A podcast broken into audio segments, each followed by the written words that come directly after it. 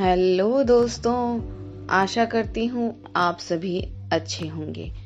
मैं आपकी दोस्त करिश्मा वर्मा, आप सभी का आपके प्यारे हिंदी कहानियाँ पॉडकास्ट में स्वागत करती हूँ। दोस्तों, आज हम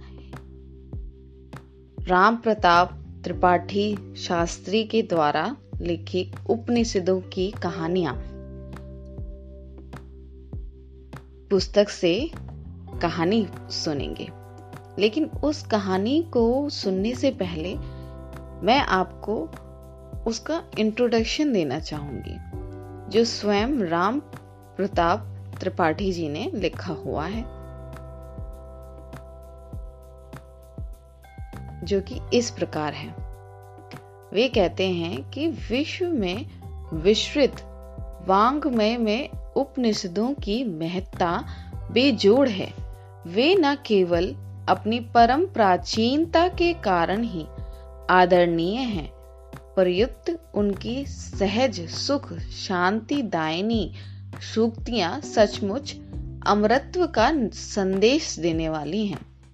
भारतीय आर्य संस्कृति का सुमुन्नत रूप सदा ही इन्हीं अमृत दीर्घ काल, कालों में निमिजित होकर निखरा है। वे किसी संप्रदाय विशेष की कोई वस्तु नहीं है। उनकी सामान्य दृष्टि वसुदेव कुटुंबकम के महान एवं पुनीत लचय पर स्थिर है। यही कारण है कि देश विदेश सर्वत्र उनका समान आदर है। पर यह सब होते हुए भी उपनिषदें सर्वसाधारण के लाभ में नहीं आती। उनकी गहन गंभीरता की दुहाई देकर जब हमारे कितने संस्कृतज्ञ पंडित जन भी उनके अमर संदेश से आजीवन वंचित रह जाते थे, तब केवल हिंदी जानने वालों का क्या दोष? आज तक अनेक उपनिषदों के हिंदी अनुवाद भी प्रकाशित हो चुके हैं, पर विषयों की दुरूता पर आध्यात्मिकता के कारण उनमें भी हिंदी जानने वालों की प्रवृत्ति कम हुई है। यह कहानियों का युग है। भूत प्रेतों और कुत्तों सियारों की कहानियों से लेकर आर्थिक, वैज्ञानिक कहानियों का प्रकाशन धड़ल्ले से हो रहा है।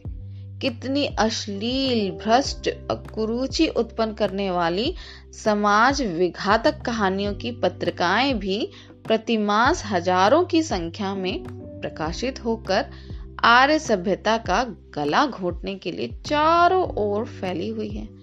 निश्चय ही उन विशैली कहानियों से हमारी सांस्कृतिक चेतना का दम घुट रहा है। ऐसी विषम परिस्थिति में इन उपनिषदों की पुनीत कहानियों का ग्रंथन केवल इसी विचार से किया गया है कि कहानियों की प्रेमी हिंदी जनता में उपनिषदों के अमर पात्रों के साथ साथ उनके परम शांतिदायक अमर संदेशों की गूंज भी थोड़ी बहुत पहुँच सके। और इसी बहाने से उपनिषदों में क्या गूढ़ तत्व भरा हुआ है, इसे भी वे जान सके। बस, इससे अधिक इनकी उपयोगिता के बारे में मुझे कुछ कहना नहीं है। इन कहानियों के पात्र प्राय सभी उपनिषदों के हैं। घटनाएँ और संवाद भी अधिक उन्हीं के हैं। केवल रोचकता और प्रभाव लाने के लिए सब में कुछ न कुछ कल्पना का आश्रय लिया गया है। समय की गति पहचान कर ही मैंने ऐसी धृष्टता की है। आशा है हमारे गुरुजन इसे क्षमा करेंगे और हमारे केवल कहानी प्रेमी पाठक भी इसे पसंद करेंगे।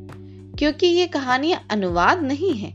इनमें उपनिषदों के पात्रों, घटनाओं और संवादों के उपयोगी अंशों को नवीन कहानी शैली के ढांचों में ढाला गया है। मैं मानता हूँ कि नितांत मनोवैज्ञानिक एवं घोर प्रगतिशील कहानियों के इस युग में इन कहानियों के पाठक पाठक कम निकलेंगे और अभी हमारी संस्कृति और सभ्यता पर स्नेह और आदर रखने वालों की इतनी कमी नहीं हुई है।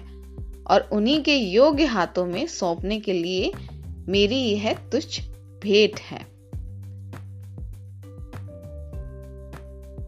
दोस्तों, ये राम प्रताप त्रिपाठी ने अपनी उपनिषदों की कहानियों के बारे में इंट्रोडक्शन यहाँ तक दिया था। अब हम आगे के भाग में उनकी कहानी सुनेंगे।